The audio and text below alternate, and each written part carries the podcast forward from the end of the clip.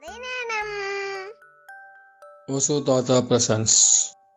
ஒரு கிராமத்தில் ஒரு வண்ணாயிரம் அந்த வண்ணாயிரம் பண்ணால் அவன் தொழில் வ- மூட்டைலாம் சுமக்கணுமே துணிலாம் எடுத்துகிற வரணுமேன்றதுக்கோசம் ஒரு கழுதியை வளர்த்து வந்தான். கழுதிக்கு என்னாச்சு அவன் தொழிலுக்கு நிறைய பேர் பாவம் செலவுக்கு துணிலாம் போடல துவைக்கிறதுக்கு துணிலாம் கொடுக்காதனால ரொம்ப வறுமையாகிட்டான் கழுதிக்கு தீனி கூட போட முடியாது போயிடுச்சு. என்னடா பண்ணுறது யோசனை பண்ணிட்டு ரொம்ப வருத்தப்பட்டுன்னு இருந்தோம். அப்போ ஒரு வாட்டி அவங்க ஊருக்கு போயிட்டு ஒரு காட்டு வழியாக வந்துட்டு இருந்தோம். காட்டு வழியாக வந்தாக்கா அங்கே ஒரு புலி செத்து கிடந்தது. உடனே இந்த வண்ணா என்ன பண்ணான் டபக்குன்னு அந்த புலியோட தோலை கட் பண்ணி வீட்டுக்கு எடுத்துன்னு வந்துட்டான். வீட்டுக்கு எடுத்துன்னு வந்து என்ன பண்ணலாம் தன் கழுத இருக்கு இல்லையா ரொம்ப மெலிஞ்சு போச்சு பாவம் தீனியே திங்காத. அது முதுகில் வந்து இந்த புலி தோலை போட்டு விட்டுட்டு கழுதி என்ன பண்ண வயக்காட்டில் நிறைய புல்லுங்கெல்லாம் படைச்சிருக்கோம் அந்த ஊரில். என்ன பண்ண அந்த கழுதியை அப்படியே அந்த வயக்காட்டு வழியாக கொண்டு போய் அமுச்சு விட்டுட்டான். போய் நல்ல மேயின்ற மாதிரி கொண்டு விரட்டி விட்டான். அந்த கழுதை என்ன பண்ணிட்டு இருக்கு? நல்ல வயலில் பசும் புல்லெல்லாம் பார்த்தோன்னே அது குஷியாகி ஏதோ தீனியே கிடைக்கல பாவம்.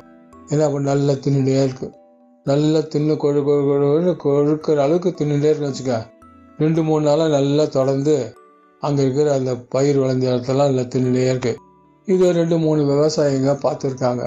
ஐயோ என்னடாது நம்ம நேரத்தில் வந்து புலி வந்து ஏதோ பண்ணிட்டு இருக்க வருத்த முடியாத நம்மளுக்கு பயமா இருக்க? வந்து நம்மள ஏதாவது கடிச்சு தின்னுதா அப்படின்னு சொல்லிட்டு பயந்து ரொம்ப தூரத்துல இருந்து எட்டி பார்த்துட்டே இருந்தாங்க.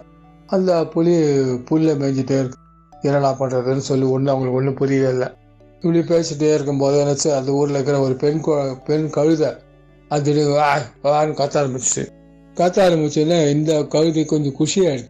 ஓ நம்மளோட இனம் ஒன்று இங்கே இருக்கு போல இருக்கு அப்படின்னு சொல்லி குஷியாயிட்டு பதிலுக்கு இதுவும் கழுதை ஊழையிட ஆரம்பிச்சிச்சு.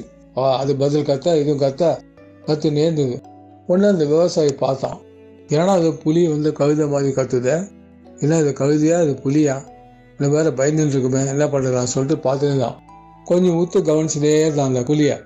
ஓ இது புலி இல்லை கழுதை அப்படின்னு சொல்லிட்டு அவங்களுக்கு வந்து ஒரு தீர்மானம் ஆயிடுச்சு.